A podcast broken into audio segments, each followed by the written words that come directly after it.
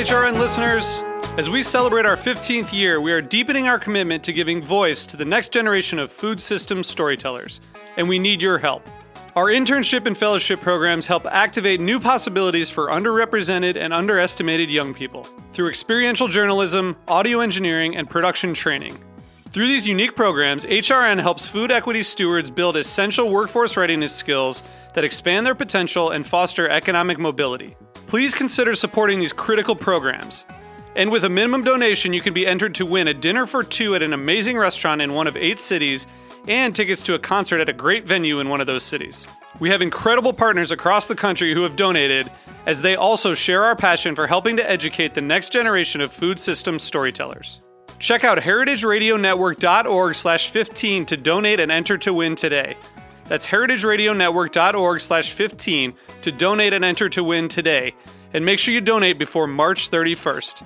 Thank you. Today's program was brought to you by Patina Events at Brooklyn Botanic Garden, an idyllic location for weddings, corporate events, and parties of any style. Visit us at patinaevents.com. This week on Meat and Three, we're bringing you four stories about lost and found culinary treasures. We are searching for what will be lost, and we're trying to rejuvenate it. What we try to do is collect these sourdoughs that contribute to the biodiversity of sourdough in order to store them, to document them, and be able to preserve them for the future. It's bringing back the history and just being part of that time. That just, it's, there's nothing like it. You know, Yeah. there's, there's nothing like it. When fame comes late, uh, I'm sure it's just as sweet as when it comes earlier. Tune in to this week's episode of Meat and Three. That's M E A T plus sign T H R E E. Available wherever you listen to podcasts. How many food tech companies do you think it takes to find the next big thing? A hundred? Three thousand? Maybe that number's four thousand on this episode of Tech Bites.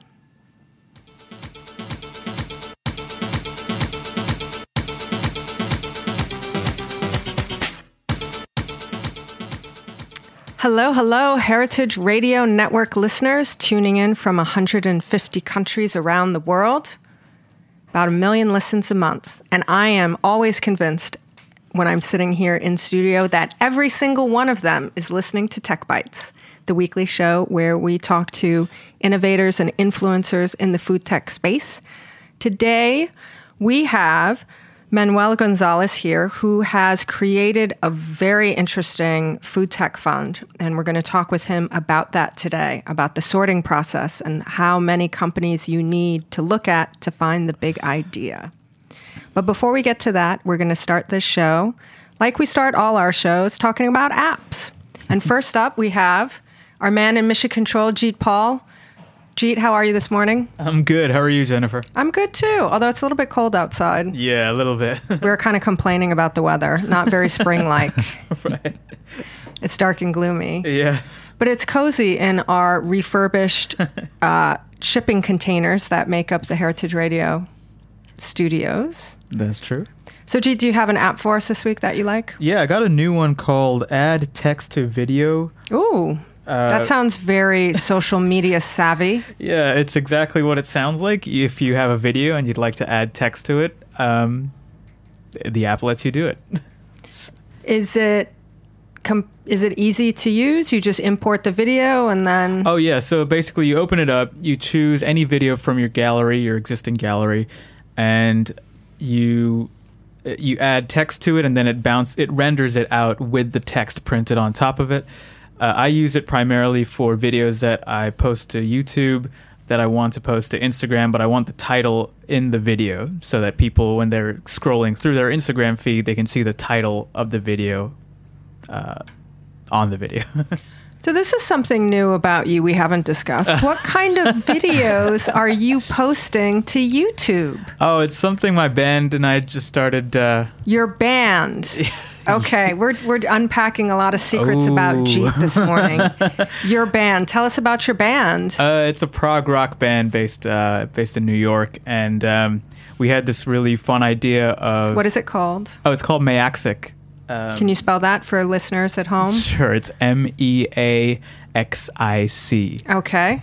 Um, yeah, so we wanted to get back on the horse of making, you know, the band active again, and we're doing weekly meetings, and we thought, oh, it'd be fun if we just record these meetings and put it out. But then one of the other members was like, maybe we should snip it down to like one or two, uh, what's the word, uh, sizable uh, snippets. So that's what we're doing every week. Fantastic. So, what's your YouTube channel handle? Oh, it's just the same as the band. It's M E A X I C. And is that your Instagram handle also? Yep. Are you playing in New York anytime soon? Oh no, we haven't played in a while, so we're just writing music and trying to just get back out there. Okay. Do you have any audio on SoundCloud or anything like that? Yeah, I mean, we released an EP in 2015 that went to like loud rock charts on CMJ, and then we did a few singles afterwards. Hmm. Things we didn't know about Jeet. All from an app. This is why the app segment is so great. It's always fun, and you always learn things about people that you didn't know before. Okay, can we say again the name of the uh, video editing app? Because I've uh, completely yeah. forgotten because now I'm just mesmerized by Jeet and his rock band. Yeah, it, it just says the name is add text to video, write text on video. It's very, very straightforward. And is it a free app? It's free, but there are ads, which is which is a little annoying. Okay. Well, good to know. And more good to know. Jeet, rock band, EP. Woo. Check him out on YouTube. Follow him on Instagram. Thanks, Jennifer.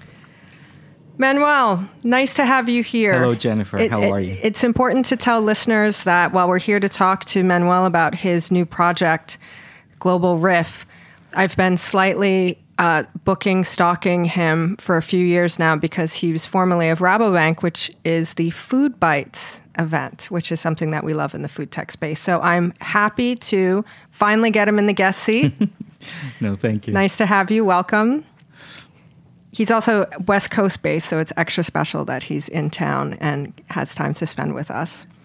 Manuel, do you have an app that you like right now? Something that you use every day? Maybe it's not new, maybe it's an old favorite. The only rule is you cannot talk about an app that you own, Uh-huh. have invested in. You know, I use the normal apps, I guess. Um, a lot of WhatsApp, a lot of Instagram, and things like that. But I was really fascinated um, hearing about progressive rock, by the way, because you don't hear about progressive rock a lot these days. So Well- that's uh, you know brings me back to That- when I used to hear music. Well, that's good. Maybe you can. Do you have the YouTube app? Maybe you can download I that will. and check I out will. Jeet's music I will. on your travels. yeah. Well, as I said, I'm, I'm so happy to have Manuel here. He has been in the food tech space, in the funding of the food tech space for a couple decades now. And Global RIFF, RIFF is Revolution in Food Fund, um, is his latest endeavor. And he's really at the very beginning of this project. So if you want to follow along um, and you know, check it out online while we are on the air. The website is globalriff.com.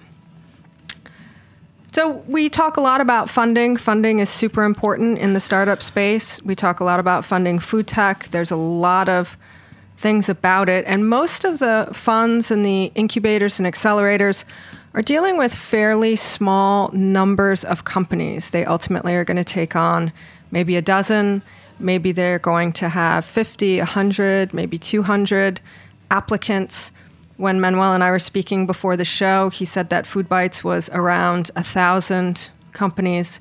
But if you really want to make an impact and you really think that the world needs some really game changing ideas to help with the future, he thinks you need about to be vetting a pipeline of about 3,000 or 4,000 companies a year, which I don't even know how that's humanly possible. and it turns out it's not humanly possible, which is why the first part of the application process to the RIFF fund is AI and machine learning, which they're developing right now. So fascinating to me. So, Manuel, tell us just just briefly why you think it's so important to be looking at that many companies. Well, you know, to start with, it is very, very difficult to find the great companies, and and indeed there are some good companies. There are many good companies. What what does great mean to Well, you? the- the What are company- ingredients. Yes, it's a company that is really going to, you know, like take over like a demand curve. So when you see a market growing, when you see a a big um, demand push. So right now, for example, the big drivers, um, the things that are changing food are, you know, related to health, to environment, to lifestyle. So when you see a demand curve that is driven by that and is growing really, really fast, there will be only a handful of companies that are going to take over that growth. A lot of companies are going to get on it, but not all of them are going to be successful. And it is very difficult to tell. So which one is going to be the one that's that's going to you know excel and that's going to have really the um, you know the value added and differentiated uh, propo- uh, proposition, and that's what's very difficult. And it is very difficult to tell if you don't see them, if you cannot compare them, and you know you don't see them one against each other.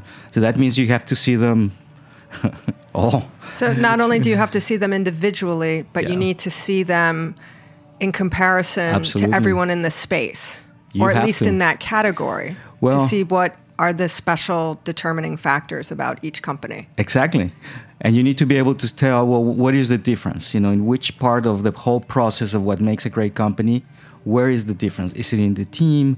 Is it in their technology, in their go to market strategy, the business model? What is it? And how do you tell?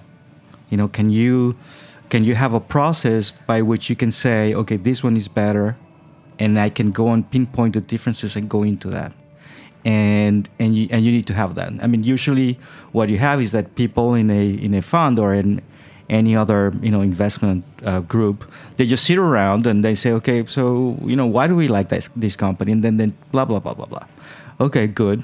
I mean, you're you're um, um, you're relying on somebody's experience and ability to make a choice. Um, They're the individual's yes. frame of reference. Maybe Yeah. they're new. Maybe they haven't been in the space. Maybe they're coming from a different space. Maybe they're an expert in the space with deep history and knowledge. But, but you, you, don't will still know, have do you? but you will still have a lot of personal biases and that's going to affect your decision so part of the process is can you eliminate your personal biases and have a real um, you know a, a um, objective or as, as objective as you can decision process so fascinating. We are used to seeing the compare and contrast page, I think, when we shop online. You know, if you're on a, a retail website, Amazon does it, Apple does it, most websites will do it, you know, even hotel rooms and things like that. You can click on the products you want to compare and it'll give you a grid and it'll have different categories, you know, size, price, you know, details. So we're used to being comparison shoppers in life mm-hmm. Those inputs when you look at that online in terms of buying a product you're absolutely right. There is no emotional point of view. There is no personal point of view. It's just comparing really apples to apples and specific categories. Yeah.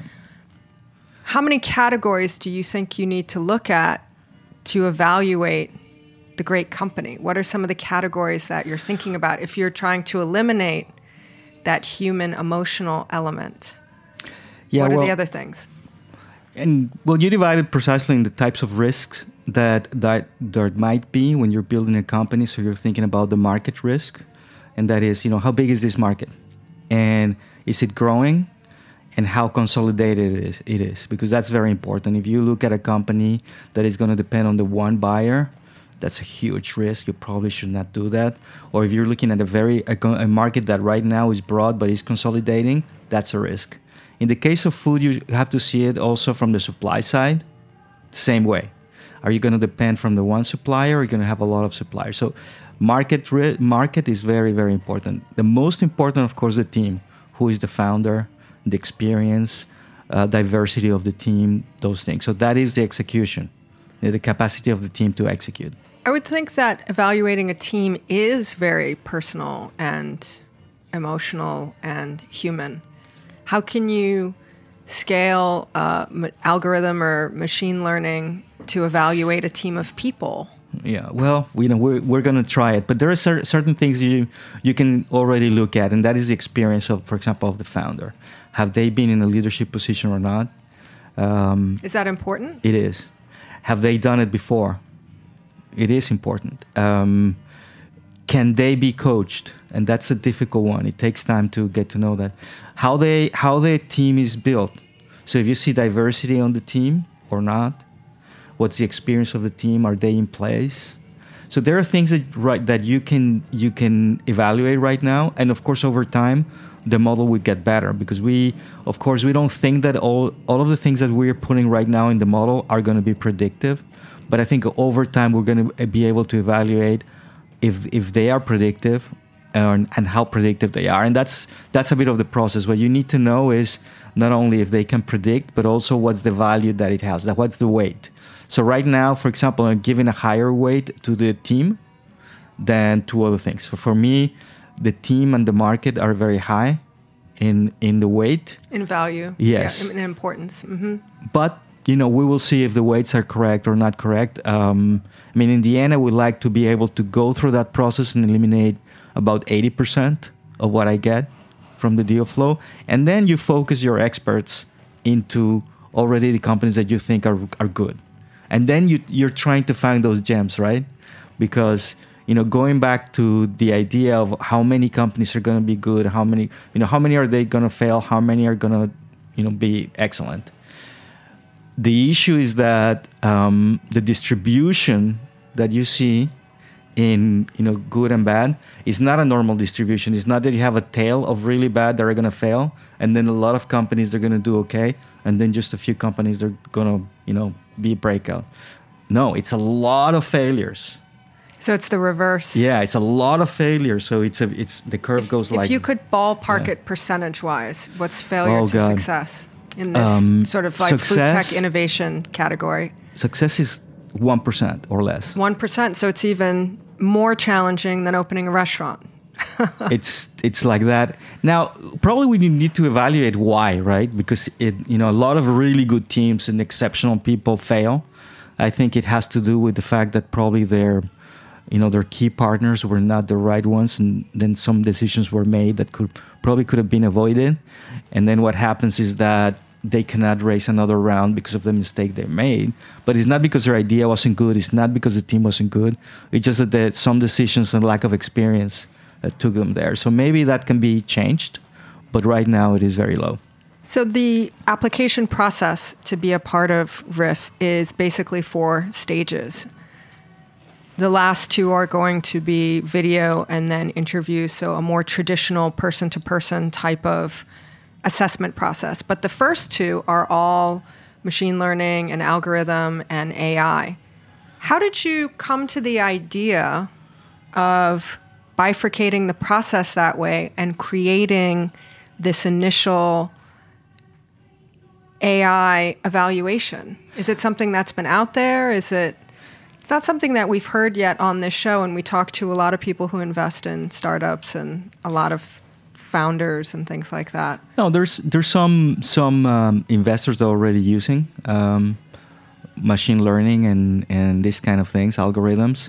So it's not super new, and also you know banks have been using ratings for a long, long time, not coded this way. I think not right now they're coding it. So So you took a financial institution and financial scenario usage, and then just applied it to the food tech space, yeah, I and mean, then are now customizing the different elements and way it needs to read. Yeah, you just need to find. I mean, in the end, whenever you analyze a company, you're still looking at the same types of things.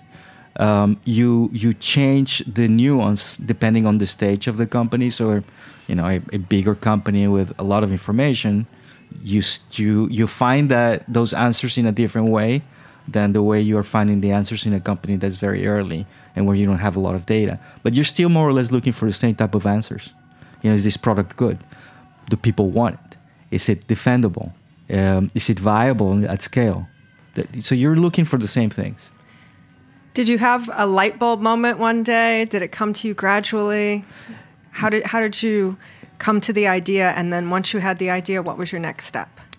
Well, um, yeah, there was a moment, in, and it was when I started seeing how many applications we were having FoodBytes, and then I thought, how are we going to deal with this?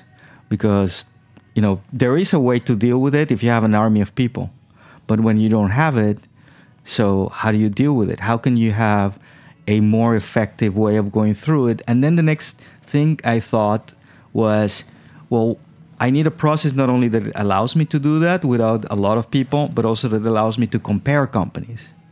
Because also over time, that becomes very powerful. When you can see a new company and you could, you can compare it back to what you've seen in the past, and you can actually see where the difference is, it becomes really powerful. Right now, what do we do? We rely on people's memories. Well, that's great. But that is not a system that builds on each other, it builds on the person. But what happens if that person leaves?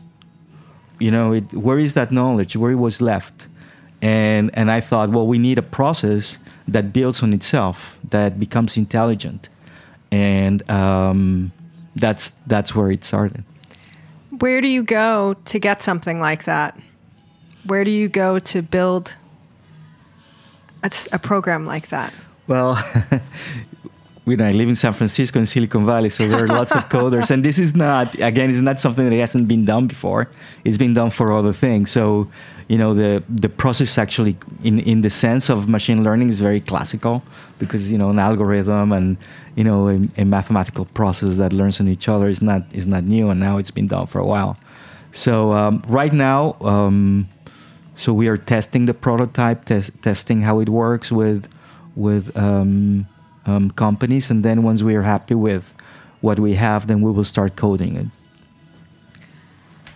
That's very exciting. Yeah. Very exciting. We are going to take a break right now and find out who the sponsor is of this show.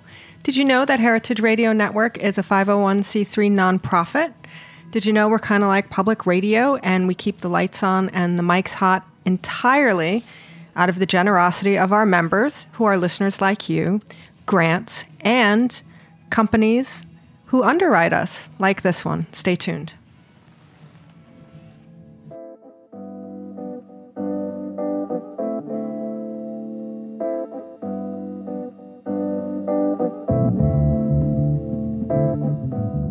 Patina Restaurant Group offers unparalleled service in New York's most iconic locations, including Lincoln Center, Rockefeller Center, and Macy's Herald Square. Patina is also the exclusive caterer at Brooklyn Botanic Garden. From meetings and presentations in the glass walled atrium, to galas in the renovated Palm House, and intimate wedding showers at Yellow Magnolia Cafe, your event will be perfectly imagined and customized at Brooklyn Botanic Garden. You can also enjoy a la carte brunch and lunch at the picturesque Yellow Magnolia Cafe overlooking Lilypool Terrace. Executive Chef Morgan Jarrett's unique menu offers warm, distinctive cuisine with a focus on local vegetables, grains, and sustainably sourced meats and fish. Are you enjoying this podcast? Heritage Radio Network has plenty more. My name is Alison Cayne, and I'm the host of In the Sauce here on HRN. Now that I'm expanding my cooking school to a sauce line in grocery stores, I need all the help I can get. And I want to help other entrepreneurs build their brands too. You can find In the Sauce wherever you listen to podcasts and on heritageradionetwork.org. Well, if you're just joining us and you're wondering what the hell you clicked on, this is Tech Bites, the weekly show on Heritage Radio Network where we look at the intersection of food and technology. And today, that intersection is a company called Riff. It is Global Riff. It is a new fund. It is looking at helping to build a future by investing in revolutionary new food tech companies that are maybe going to help save the world. The originating founder and managing partner is Manuel Gonzalez. He's with us in studio today. If you want to check out Riff, the website is globalriff.com. You can find them on social media at, at Global Riff. It's a really interesting concept. And when Manuel and I spoke on the phone before the show, we spoke about the two part process that they're going to use to evaluate companies. The first half is all AI and machine learning, which is interesting because it creates an even playing field in terms of evaluating founders. And one of the issues that we talk about so much today, not just in food tech, but just in investing generally, is how it's very difficult for women founders to get funding and how it's difficult for you know, founders of diverse backgrounds and ethnicities and shapes and colors and things like that, it's it's difficult for people to get funding. Um, if you're a young white guy, it's easier, and if you're anybody else, it's often more difficult. I had to I had a episode that I did women founders of travel companies, and one of them was telling me that the, there's you know they invented a male partner that they put into the deck and saw an uptick in interest and response just by Wow. having a guy. So, part of what you talked about at the beginning of the show was the importance of the team and the diversity of the team. So, talk a little bit about how those things are important and how this initial mechanical algorithm process is maybe going to bring to light different types of companies that maybe people wouldn't look at because of that predisposition towards male founders. Yeah, no, absolutely, and and this is something that I I very strongly believe in, and and um, well, for many reasons, but I I just don't believe that you can be innovative if you don't have diversity, and that's background, you know, gender, color, everything. So. You know, in my view, when when you see a problem, you identify your a problem, your first reaction is emotional, and that depends on your background. So, you know, if people from different places perceive things as a problem in a different way or things not as a problem. So you need to be able to have people that are going to have an emotional reaction to something. And it goes the same for solutions. So different solutions, different views, different points of views, they'll give you a different emotional reaction to what is good or, or not good as a solution. A great example of that, and it's one of my favorite anecdotes that I have voiced on the show before. A friend was in Italy putting together an international dinner with international chefs with an American point of view. And it was proposed that the focus of and theme of the dinner be about, you know, food waste and cooking with what we consider food waste and scraps and things like that is this sort of movement that's very strong right now in the United States of making sure nothing goes into the garbage can and you utilize everything from your kitchen and your refrigerator. And this is a big idea in the US right now. It's a big idea in social media and media and cooking and restaurants, and there are events and movies and hashtags. And in Europe, the response was, What are you talking about? That's the way we live. That's the way we cook. We've been doing that from the beginning. So that is the same idea, but to your point, two very different ideas about it, two very different solutions for it, two very different sense of urgencies about it. In the United States, it's a new thing. We have a sense of urgency to not waste any food. And in Europe, they've had the point of view of that for a long time, so they're less urgent about it. Yeah, and and you know you you need to to have a uh, again an emotional um, relationship to what's going on, and and background gives you that.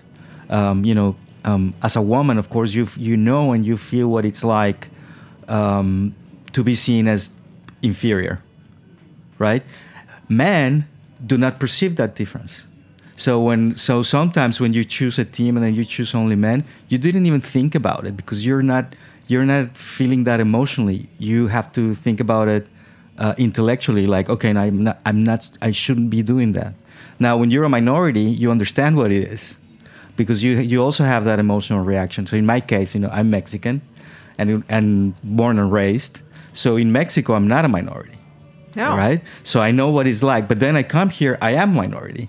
And it's not nice. so so I, I I did understand, okay, this this doesn't feel good. You know, it's it's not nice to feel that you're not part of a group and you're not you know, you're gonna be seen as different just because, you know, the color of your skin is, is different. So it changes the, your point of view of why it is important to be sensitive about it. Before that, it's intellectual. But then go back to innovation, same thing. You, you need to have people that are going to have a reaction to something if you want to perceive the problems that then you're going to find a solution for. But then, just as you're finding as you're finding solutions, you need people that are going to have different point of view. If, if we're all from the same place, we went we went to the same schools, eat the same food, we're just going to be looking at the same things and same types of solutions. Of course, we're all great because we all agree on everything, but that's not how things work. So we, you want to look at that uh, for many reasons. Um, certainly because it's it's a good idea. And you took that philosophy to heart when you started to build the team of investors and advisors for Riff. Yeah, absolutely. And uh, in building my team, I'm still working on it. I would like to have it very female centric. I think the future of food is probably more female than, than male. That's interesting. Yeah. I, I know I've seen a T-shirt probably somewhere that says "The future of food is female." I know the future is female definitely exists. what what is it that gives you that point of view? Well, um, I just see I just see that you know there's more and more um, female founders. I do see that they're they have a different view of what is a problem in the food space.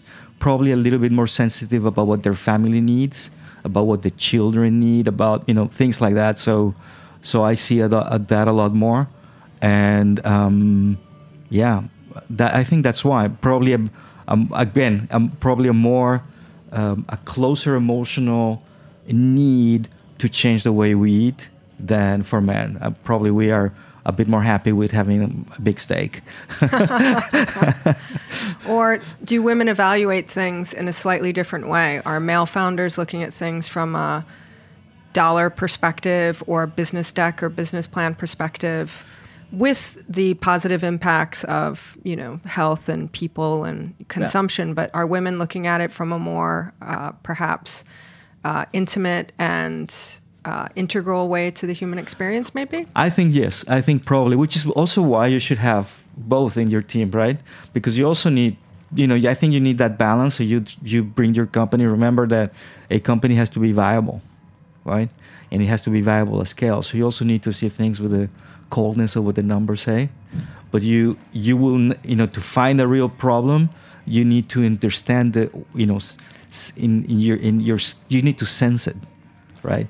And um, i think women are better at that. Women are better at that. Dot dot dot. Asterisk that everything where are you in the stage of getting your application process ready and open for companies to start to apply to be a part of your fund? Yeah, right now, as I was saying, uh, we're testing, and um, I'm working with actually Dartmouth University. We have a project there, and it's great with the MBA program, and um, a team there is helping us go through this process. So we're going to be testing and tweaking, and um, hopefully, you know, within couple of months, we're going to be ready to start then, you know, creating the digital experience of it. Have there been any surprises thus far? Has it gone along with, you know, sort of a framework of what you thought it was going to be? Has anything popped up that's not yet? Not so yet? no, because we need to see. You need to see a lot of data, and we'll we'll see. I think within within a month we're going to be able to start looking at data and analyzing whether something works or doesn't work. Are you going to feed the system maybe some established companies that yeah. are very successful, what their profile was at the beginning, to see yeah. if they would make it through your process? Exactly. So, actually, that's how you're supposed to do it. So, you know what the result is, and then you analyze the data and how it would have looked as it went through it. And, you know, is it giving you that kind of result or not? That's very interesting. Yeah. It's very interesting. Well, I'll be curious to see how it, you know, finally works when it's up and running. So tell us then what happens. Walk us through what the whole process is going to be like once it's up and running. Because it's an interesting, if, if you take a look at the website, it's an interesting sort of uh, infographic of how the process works, the machine learning and the human selection. Well, yeah, this is still an idea. So, you know, part of uh, what we're what we're going to be testing is how the interface is going to work. Right now, what we're thinking is first is going to be really like you know going into the website and applying and then answering some questions. And as you answer the questions then behind it in the background then you're being scored. And all that is happening. Depending on how those things are answered then you go to the next group of questions. And then and then if if you go through that so the first part is completely digital through the the through the um, the website. That's what we're thinking right now um, you know, um, we're going to have a template of a uh, one-page business plan. And I really, one-page business one plan. Page. Are you listening, founders? One-page business plan. What's on the one-page business plan? Same thing. Sounds like a good thing to have. It sounds like it should be your elevator pitch on paper. It should, and this is the thing that is very important. When you first do it, do not spend too much time writing a 30 page. What's too much time? How how quickly should you be able to write a one page pitch? Couple of hours. Couple of hours. Yeah, Okay. and the reason for that is that you shouldn't fall in love with your ideas too much. And when you Hmm. spend too much time writing something, then you don't want to change it.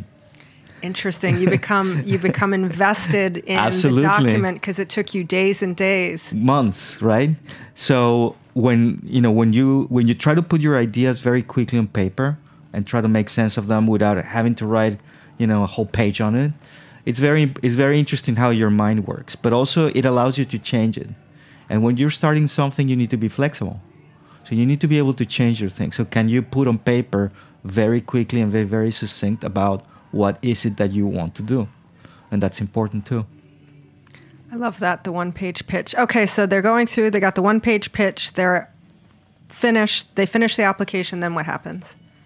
Then by then they will be finishing the second stage, and then what will happen is that we're going to have a panel of experts in the background, each one of them uh, scoring, and that's an important part also of eliminating personal biases, because when they score individually, um, and you have many of them, when they coincide on something, when there's consensus, that's powerful.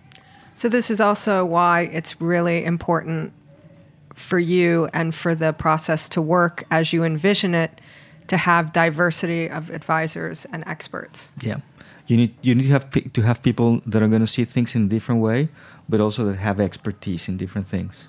And then when you go through what they how they scored, you know what they know and they're good at, and then you value a little bit more this and that. So, um, but when you have a, a panel of really you know very experienced people, and then you see there's consensus on on on the one company, they're probably right. Interesting. Yeah. What happens in the next stage then? The next stage, then by then, you only have a few companies left, and um, and then you go into a um, classic due diligence. But then what happens? You're really focused on very very good ones. They've gone through a whole process, you know, from answering questions, giving you business plan, interviews, scoring. Then you go, and and then that due diligence, you're really being effective in the use of your people and the time because you're spending time with those that you think are already in a, in a very good batch. Well, I'll be excited to see RIFF get up and running. Yeah. And I hope that you Me will come back later and keep us keep us appraised of the progress and the process and how companies are looking and coming to light.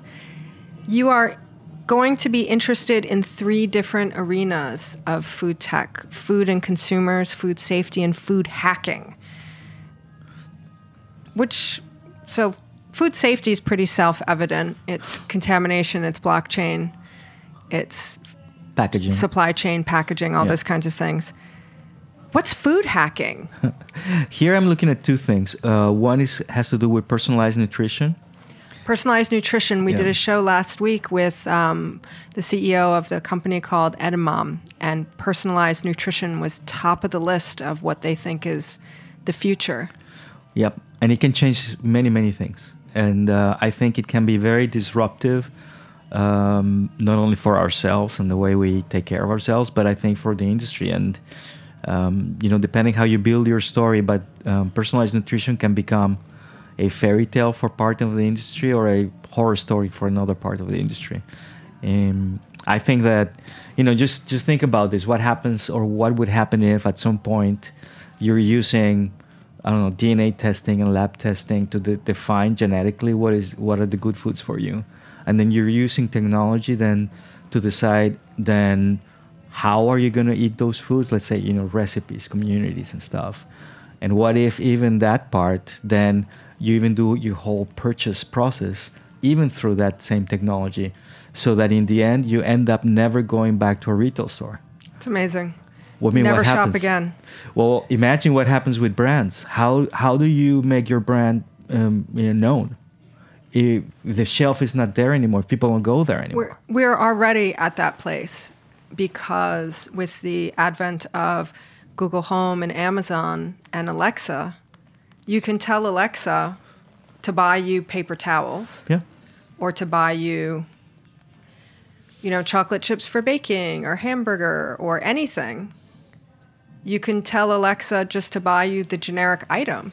And Alexa will make the decision for you which Yeah, brand you get, or you can be brand specific or not. So we're already in a in a retail sp- environment with technology that the brand importance is already decreasing Yeah. and non-existent in some instances, which is pretty amazing. The brand is becoming less about the actual item and more about the portal. Amazon is the brand, so the retail portal or the delivery services, you know, Caviar or Uber Eats or something like that. The delivery portal becomes the brand that people are loyal to because that's where they make their transaction versus the end retail item or food item that they're purchasing. It's really a fascinating time. Everything is evolving so quickly and so rapidly. One of the things that um, my guest last week, Victor, who again is the CEO of Edamam, he was saying that he believes that this type of really personalized nutrition is only about 30 years away. That most of the technology exists for us to have a wearable device that gives us real time data about our personal health in that moment. And then, to your point, something can tell us what to eat and order it for us and process it for us and, and bring it to us. That all these pieces of technology more or less exist in different environments, and we need the technology to harness them all together. So, so think about this. The, the in the past, the seal of quality was the brand, right? So I was going to buy a brand, you know, coming from a past where there were no brands, and then food was probably not safe. Mhm. Then safety and quality was the brand. Oh, you know, it's Reliability, here. yes, exactly. I can trust. So now the trust will go to this personalized process of and my DNA testing or my lab testing that tells me genetically what I'm supposed to eat. So, and what I buy and what and the way I eat is determined by that technology. My seal of approval of quality is in my that environment that I created with that technology, no longer with the brand. So that is a big shift from from how we buy and why we buy, and that is very disruptive. It's ha- it's happening already, and I, I think the big brands, the big legacy old brands, are maybe not realizing it, or if they are realizing it, it's it's a big thing to tackle in terms of how do you pivot and evolve to solve it. One of the first uh, shows that we did back in, tw- I think it was 2015, we did a show with IBM Chef Watson, which is a fascinating uh, piece of technology. You know, Watson, it's the it's the learning AI. They taught Watson, they IBM taught Watson to cook by feeding it information, feeding it all of the recipes from the Bon Appetit database, by feeding it nutritional information from different databases. And the fascinating thing about that, and it reminds me very much of your unemotional, unbiased evaluation process. It has a consumer interface for Watson where you can put in a couple of ingredients, three ingredients. You can put in what meal you want to eat breakfast, lunch, or dinner. You can put in dietary considerations gluten free, vegetarian. You could put in some stylistic points spicy, not spicy. And it will create a recipe for you.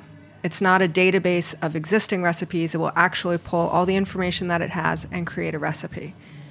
So, the interesting outcome I mean, there are so many interesting outcomes about that, but the two points that I think are most salient to this conversation is with that type of technology, you could stand in front of your refrigerator or you could look at your personal nutrition output and say, I need a recipe for dinner that has eggs, spinach, Mm-hmm. and pineapple, because that's what I have. And I don't want to waste anything and I don't want to go to the store. Or maybe that's what my bio readout says I need spinach, eggs, and pineapple. And then you can get a recipe. Sometimes those recipes are a little weird, though, based on your cultural frame of reference. It was giving people recipes for breakfast that had like fish and spicy things and things that we typically don't eat for breakfast as Americans. So people thought that was a little weird. But fish for breakfast is very common in many other parts of the world, and Watson didn't have a social bias to what an an American would eat or what somebody else would eat. So there's so many different things that are just fascinating about it. Yeah, and think about this because right now um, our fridges are still a ingredient deposit. Yes, and also a waste generator. Absolutely. So what happens if it, it becomes a an experience deposit? So because you're now in this personalized um, world with uh, you know a, an a, an AI that is making recipes for you, you're buying those I, again digitally, and so you're receiving from your you know supplier an experience, not ingredients. So you're gonna have that with less waste because it's exactly what you need, and that's how you're gonna have it. So maybe in the future we're not gonna have ingredients anymore at home. We're gonna have experiences. And maybe in the future we won't really have very much food waste if everything is just perfectly Well, calibrated. yeah. And people will likely be healthier if they're eating specifically to their personal biomechanics. Yeah, no, absolutely, and and hopefully fresher. So you know th- those things are important that they change, and we have to be aware that you know in this country in particular there are more allergies than in other places, and um, we really need to think about the way we eat processed foods, how things are being grown, the use of pesticides. And while I agree that you cannot pinpoint exactly where the problem is, there is a problem and we need to change a number of things and see how it works. A lot of room for innovation Yes. and a lot of room for new companies to bubble up and, and make an impact. Yeah. Well, Manuel, I want to thank you for taking the time to come and talk with us today. It's so interesting. I hope you will keep us apprised of how the testing is going and when the applications are officially open. We have a lot of food tech entrepreneurs who listen to the show. We can have you back, and maybe eventually, it's probably maybe a year or so away, you can come back with some of the companies that you're investing in, and we can find out what kind of new amazing food hacking technology is, is on the horizon. Yeah. Again, if you want to check out uh, Global RIFF, go to globalriff.com. If you want to follow them on social media, it's at Global RIFF. If you want to follow Tech Bites, we are at Tech Bites HRN on all of the social media platforms. If you want to send us an idea or a comment or, you know, give a shout out to your favorite show, get in touch with us. We are very interactive. You can email us techbites at heritageradionetwork.org. We broadcast from the Heritage Radio Network studio inside Roberta's Pizza in Bushwick, Brooklyn. Jeet Paul is our engineer. Our amazing techno theme song is Nomad a CPU track by DJ Uptown Nico. You can find him live in clubs around New York City.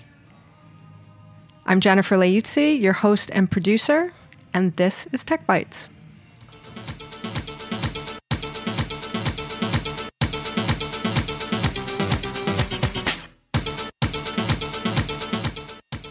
Thanks for listening to Heritage Radio Network, food radio supported by you. For our freshest content and to learn more about our 10 year anniversary celebration happening all year long, subscribe to our newsletter. Enter your email at the bottom of our website, heritageradionetwork.org. Connect with us on Instagram and Twitter at heritage underscore radio. You can also find us at facebook.com slash heritage radio network. Heritage Radio Network is a nonprofit organization driving conversations to make the world a better, fairer, more delicious place. And we couldn't do it without support from listeners like you. Want to be a part of the food world's most innovative community? Subscribe to the shows you like, tell your friends, and please join the HRN family by becoming a member. Just click on the beating heart at the top right of our homepage. Thanks for listening.